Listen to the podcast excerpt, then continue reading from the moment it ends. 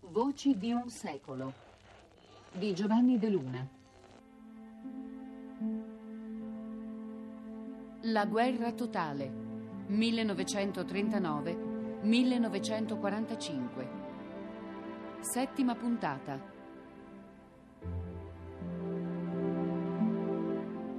Ancora un appuntamento con la guerra totale e ancora soprattutto un appuntamento con la radio, con il ruolo della radio nella guerra totale. L'abbiamo visto nelle puntate precedenti, la radio si portava la guerra sull'uscio di casa, come si dice, come un po' quello che fa oggi la televisione, dava le notizie istantanee, con, consentiva di vivere i grandi eventi in diretta. Ma non era solo questo.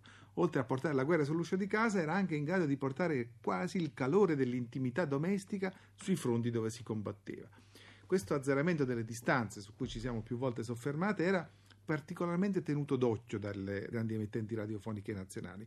Questo collegamento tra le famiglie e i competenti al fronte diventava un po' come dire il fulcro intorno a cui ruotavano un po' tutti i palinsesti in tutti i paesi. Noi oggi vi offriamo alcuni esempi in questa direzione, proprio per farvi capire come la radio allora si caricasse di aspettative, di tensioni, di passioni, di sentimenti che vanno al di là del ruolo tradizionale che poi nella nostra società e nel nostro sistema di comunicazioni lo strumento radiofonico ha assunto. Eh, privilegiamo in questa direzione una, mm, dire, un, un ruolo tipico, quello del collegamento tra i prigionieri in particolare e i loro familiari. Eh, fu una partita su cui si giocò un, dire, un, match propagandistico molto serrato tra i vari fronti belligeranti. Noi ve ne forniamo un esempio da un lato e un esempio dall'altro. Il primo, infatti, si riferisce a una trasmissione della radio tedesca di Radio Stoccarda eh, specifica per i prigionieri francesi. Auditeurs français, écoutez. Nous vous communiquons une lettre concernant un soldat français prisonnier de guerre en Allemagne. À la station radiophonique de Stuttgart, prié par Marcel Filion, prisonnier de guerre français. À Saint-Wendel, Saar, Marienkrankenhaus, et qui ne comprend pas un mot d'allemand, je m'adresse à la station radiophonique de Stuttgart et lui communique ce qui suit. Marcel Filion, Vos chrétiens, Maine et Loire, soldat de cavalerie français, 21 ans, fut blessé au front ouest à Überhern sur Sarre par une patrouille allemande e fait prisonnier. È Radio Stoccarda che sta informando i familiari di Marcel Fillon che è stato ferito in combattimento che Marcel Fillon in questo momento sta bene. Il est complètement rétabli de ses blessures et bien soigné à l'hôpital ici. Marcel aimerait faire savoir à ses parents qu'il est en bonne santé et qu'il est bien soigné. Il y a quelques jours, j'entendis dans les nouvelles transmises en français où le speaker des nouvelles en langue française de Stuttgart, dans un cas semblable, informa les parents d'un jeune Français que leur fils allait bien et qu'il était sur le point de rentrer chez lui par balle. Mon camarade, de l'autre côté, un garçon sympathique de 21 ans, m'a prié de m'adresser à vous pour vous demander, comme on l'avait déjà fait au cours d'une émission, de rassurer de même ses parents E qui c'è una nota propagandistica perché alla rassicurazione per i parenti ovviamente si accompagna una descrizione liliale delle condizioni di prigionia in Germania. D'altra parte vi ricordo che qui vigevano condizioni armistiziali per cui lo status prigio- dei prigionieri francesi erano anomali rispetto a quello degli altri prigionieri di guerra tedeschi. Henri Fillon, département Maine-et-Loire. Vos chrétiens, près Angers, est passablement loin de Stuttgart et il est possible que les nouvelles de Stuttgart ne peuvent être entendues à vos chrétiens. Il serait donc opportun de prier les auditeurs français de transmettre par écrit la nouvelle du domicile actuel de Marcel Filion à ses parents, à vos chrétiens.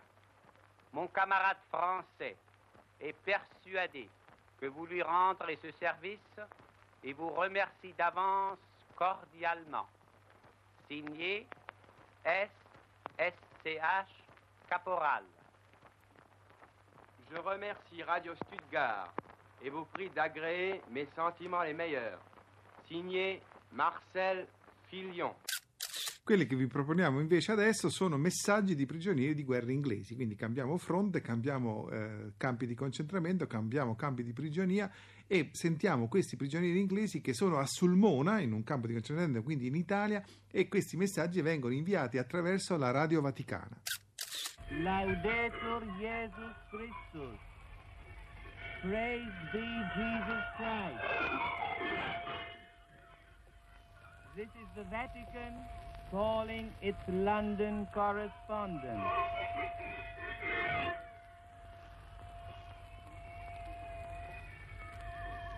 We are on the air this morning for an hour and a half.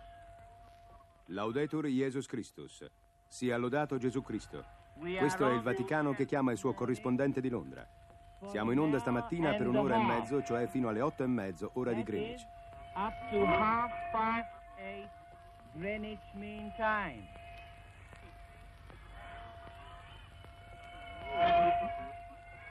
The whole of this broadcast will be devoted to the reading out of the family messages from British prisoners whose names have already been broadcast. L'intera trasmissione sarà dedicata alla lettura di messaggi familiari di prigionieri britannici, i cui nomi sono già stati trasmessi. in Sulmona. S-U-L-M-O-N-A.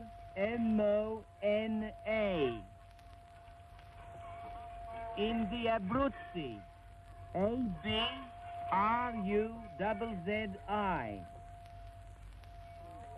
Italy. Questi prigionieri si trovano a Sulmona, S-U-L-M-O-N-A, negli Abruzzi, A-B-R-U-Z-Z-I, Italia. Tutti godono di buona salute e mandano i loro migliori auguri ai loro cari. Pilot Officer Downey, D-O-W-N-I-E, R-A-F. To Mrs. N. Downey, number 31, Priory Terrace, London. Pilota ufficiale Downey, D-O-W-N-I-E, RAF, alla signora Ann Downey, 31 Priory Terrace, Londra.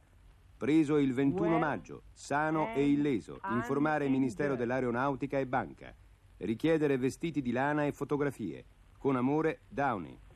Inform Air Ministry and Bank need woolen clothes and photographs. Love, Downey. Se questa puntata ha come titolo Un ponte nell'etere, ecco, questo documento che vi proponiamo adesso è esattamente un ponte nell'etere, ma un ponte che va al di là un po' dell'immaginabile. Si tratta del sonoro di un documentario luce girato il 23 maggio 1942 in piazza San Marco a Venezia. L'occasione del documentario è un radiomatrimonio, esa- esattamente, avete capito bene. Si tratta di una cerimonia nuziale collettiva tra ragazze veneziane e soldati che combattono su fronti lontani. Ecco, io non riesco a immaginare nessun altro documento più efficace proprio per riprodurre la capacità della radio di, come dire, strutturare sentimenti, strutturare relazioni affettive, ma in questo caso addirittura strutturare riti. Venezia. Le spose di sei province venete si recano in gondole infiorate alla Basilica di San Marco. Ogni sposa è accompagnata da un ufficiale superiore, procuratore dello sposo. Il corteo in piazza San Marco.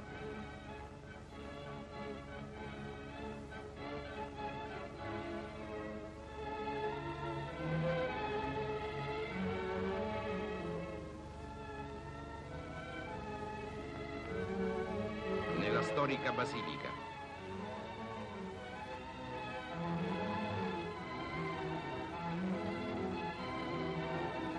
Giungono le spose.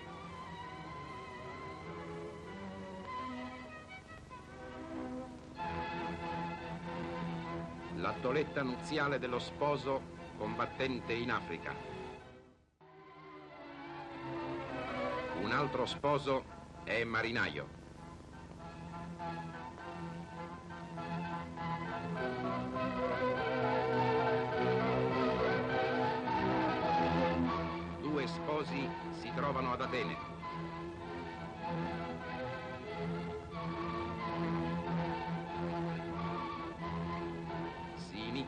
Rito nella basilica.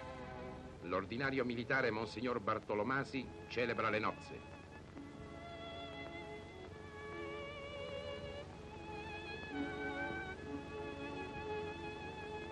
Il sì è raccolto dal microfono dell'Eyar.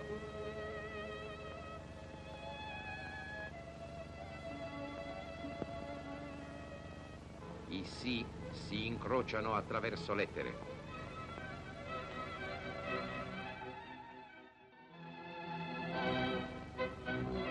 Sposo marinaio in ascolto.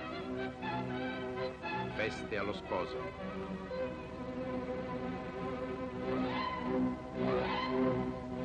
Attesa ad Atene.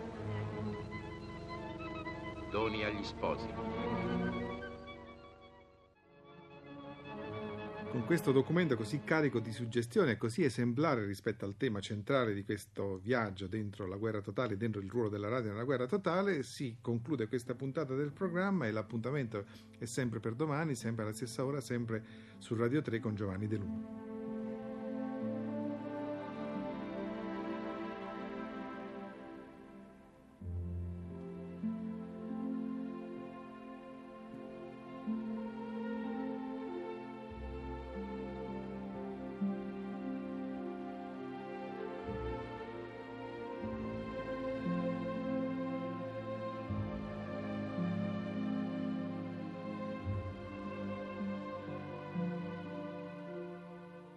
Per il ciclo Voci di un secolo abbiamo trasmesso La guerra totale 1939-1945.